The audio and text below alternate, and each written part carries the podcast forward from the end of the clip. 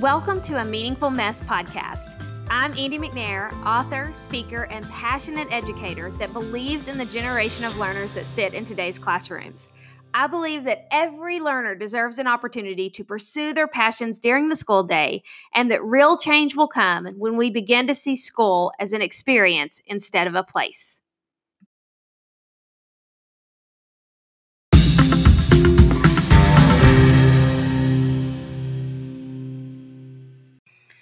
So I've been thinking. That is actually how one of my really good friends and thought partners starts almost every single sentence, every single conversation that we have. She's always thinking, she's always trying to take things to the next level. And I am so thankful for that because she has really become my thought partner and somebody who helps me think through um, so many different things, whether that's an opportunity to reflect, an opportunity to take something to the next level, or just an opportunity to really think through whatever it is that I'm wanting to do or whatever I'm wanting to make happen.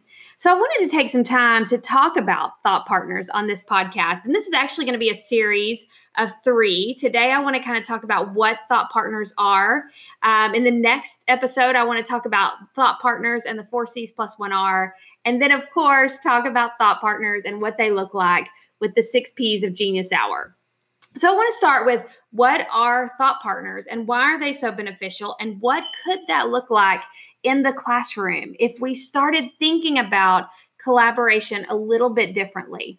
So, just think about that question. What if students had thought partners? What if they had someone in the classroom other than the teacher that they could talk with to share their ideas, ask questions, and reflect with as they learn and explore?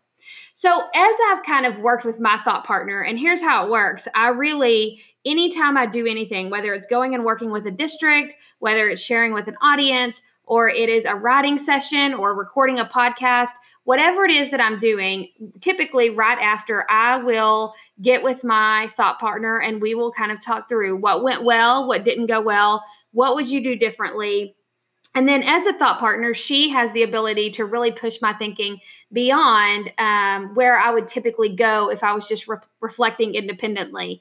And i'm telling you it wasn't long ago where that if somebody said to me hey andi you need a thought partner i probably would have said um, you've lost your mind i really don't need somebody to think for me but that's not really what a thought partner does. Instead, they help you use your own thinking and they push you to a place where you can't always get on your own.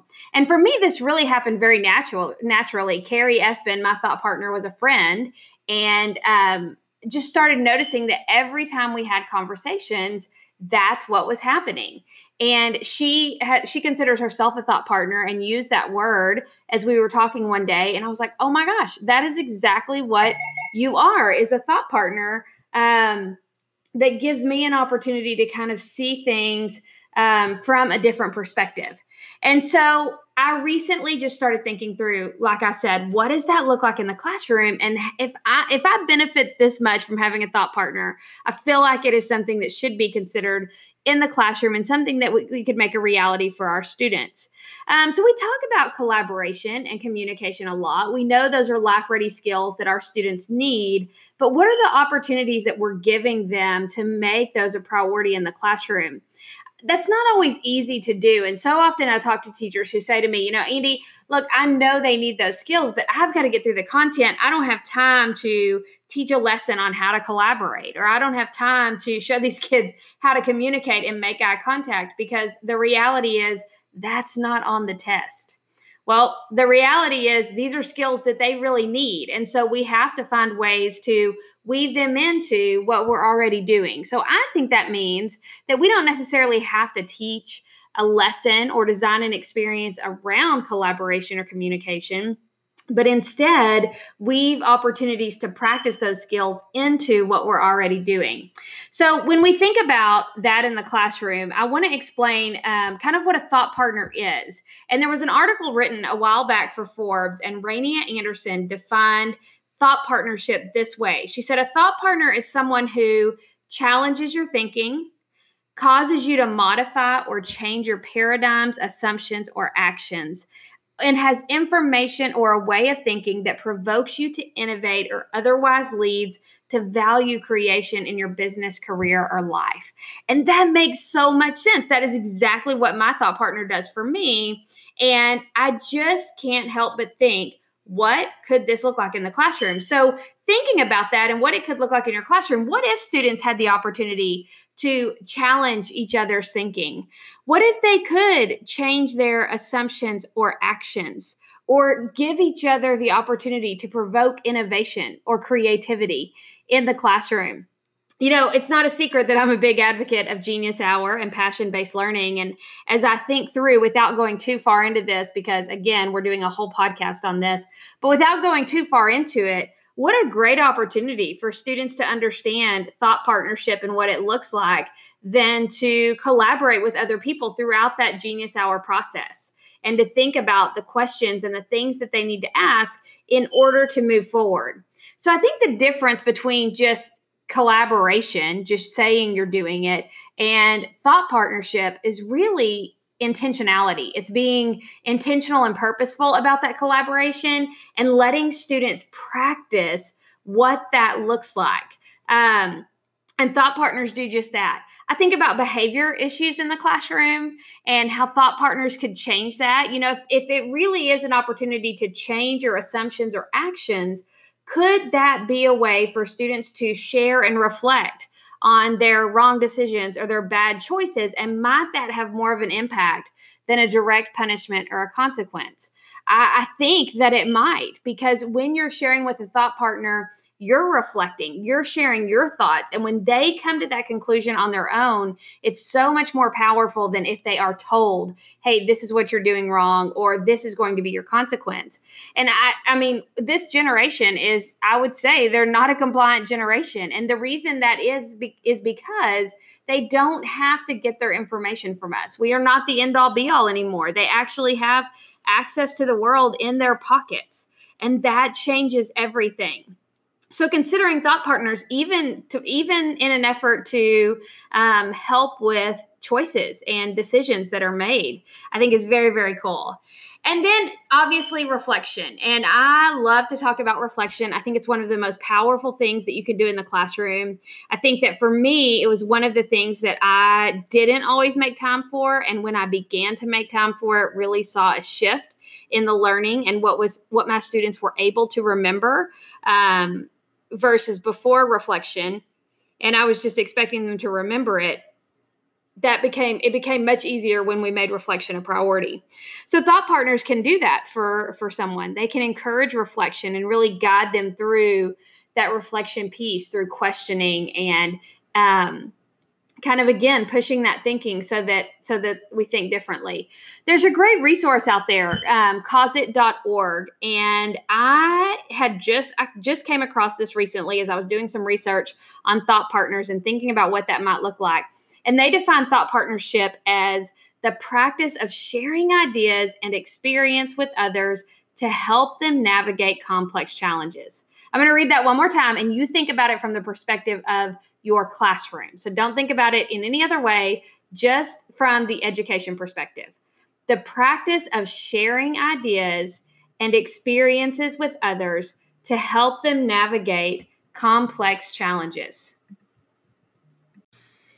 in thinking about that definition of thought partnership, I think one of the things that I love the most about that is that whole idea of navigating complex challenges and giving them that opportunity to not only navigate but experience complex challenges. I think so often as educators, we want to come to the rescue or we don't want to watch our students sit in their struggle because that's hard for us. Uh, make no mistake about it. That was really hard for me as a teacher because I so often wanted to come to the rescue or I wanted to help them get the right answer. But when you think about a complex challenge, oftentimes there's not a right answer. There are so many different ways to do things and so many other ways to think about um, solving a problem. And, and I think that word navigate is key to that. So it didn't say, you know, to master it's instead it said to navigate complex challenges. And I think that in order to prepare students for their lives beyond the walls of the classroom, it is important that we help them not only understand but experience the reality of complex challenges. And helping thought partners can help them make sense of those challenges and become more willing to take risks and try new things. You know, on the causeit.org website, they also share a framework that was, I think, first introduced by Elisa Steele and Mark Bonchek. They wrote an article for Harvard Business Review called What Kind of Thinker Are You?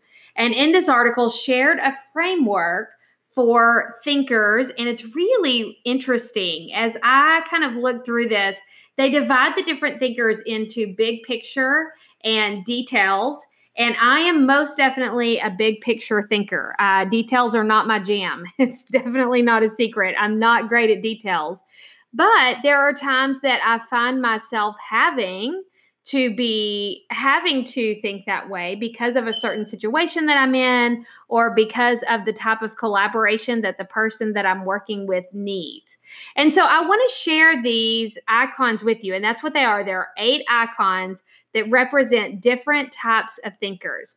And as you go through and you look at these, it's easy to be like, oh, yeah, I was just that yesterday. Or, oh, I just did that with one of my students today as educators i think we can see a little bit of ourselves in each one of these because we have to be that to meet the needs of our learners. So as i go through these i'm going to read all eight to you and i just want you to think about a time that you have been that in your classroom for your students but also think of a time that you have seen one of your students be that for one of their peers or one of the one of the other learners in your classroom. All right here we go. The first one is explorer so, thinking about those big ideas and exploring those. Planner, energizer, connector, expert, optimizer, producer, and coach. And so thinking about each one of those words, I think explorer is the only one where it's kind of like, what? What what are they talking about? But really I, you know, like I said, in in our role as educators, as that has started to change and shift and evolve because of their instant access to information, we have really become thought partners for our learners. So that's really what we should be becoming in our classrooms. And so you can look at causeit.org and they explain what each one of these mean in detail and what they look like. But one of the things that they say, and this is a direct quote from that article, is that an organization needs to integrate all of these different styles of thinking in order to innovate. And I think that is so true. And I think the same is true for our classroom. You know, our students knowing their strengths and weaknesses gives them um, kind of a chance to realize how they can help each other and contribute to the greater good. So understanding, you know, I, I I may not be great at thinking this way, but I'm great at thinking this way, and I can help somebody who doesn't think this way when they need that. Now, I think students can think as different. I think they can kind of move throughout these different roles. In other words, I don't think a student has to be labeled an optimizer or a producer and they can't do anything else. Um, I think it's more about recognizing what is needed in a situation and being able to adapt to that. So, helping our students understand, you know, you may not be great at details. So, expert may not be where you want to be most of the time.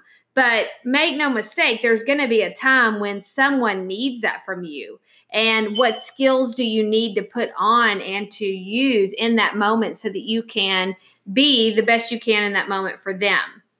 Um, I like the whole idea of this really changing the culture of the classroom and your students being able to build relationships, understanding whose strengths they need in order to support their weaknesses.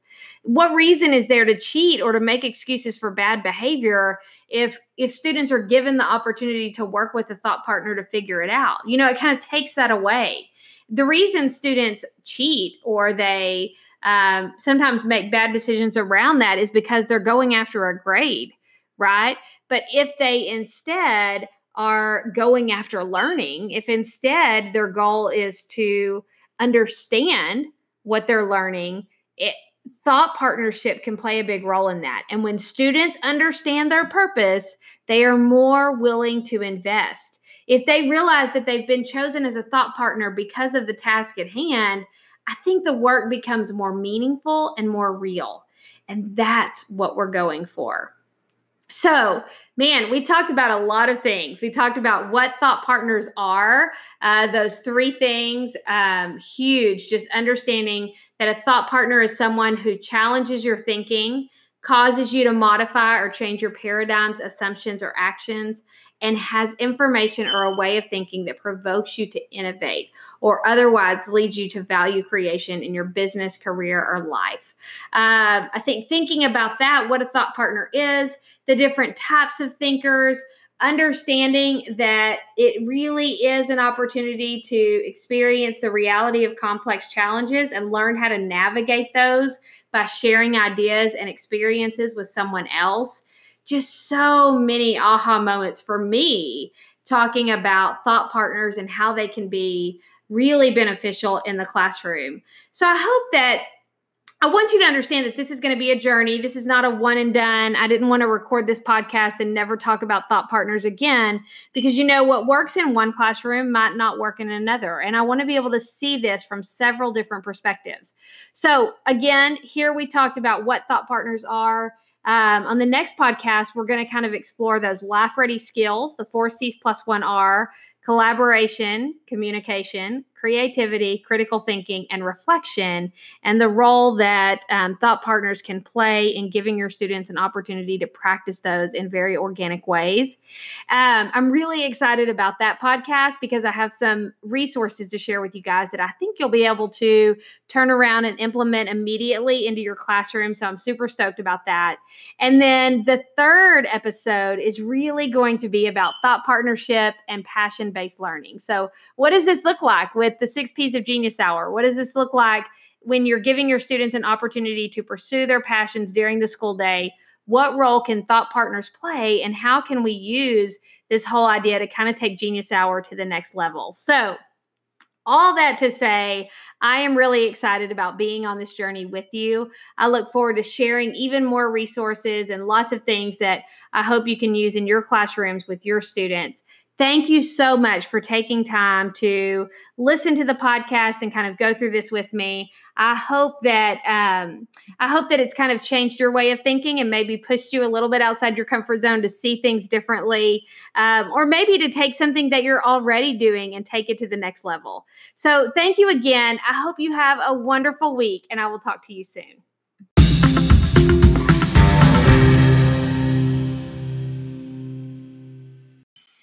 So before you head out, I just want to remind you if you're looking to connect or learn more, you can follow me over on Twitter at McNairAN3.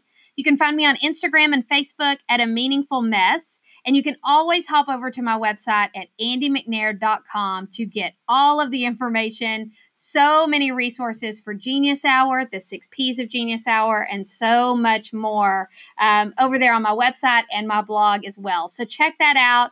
It would mean so much to me if you enjoyed this episode, if you would leave some stars, leave a review, or even share this podcast with a friend or colleague.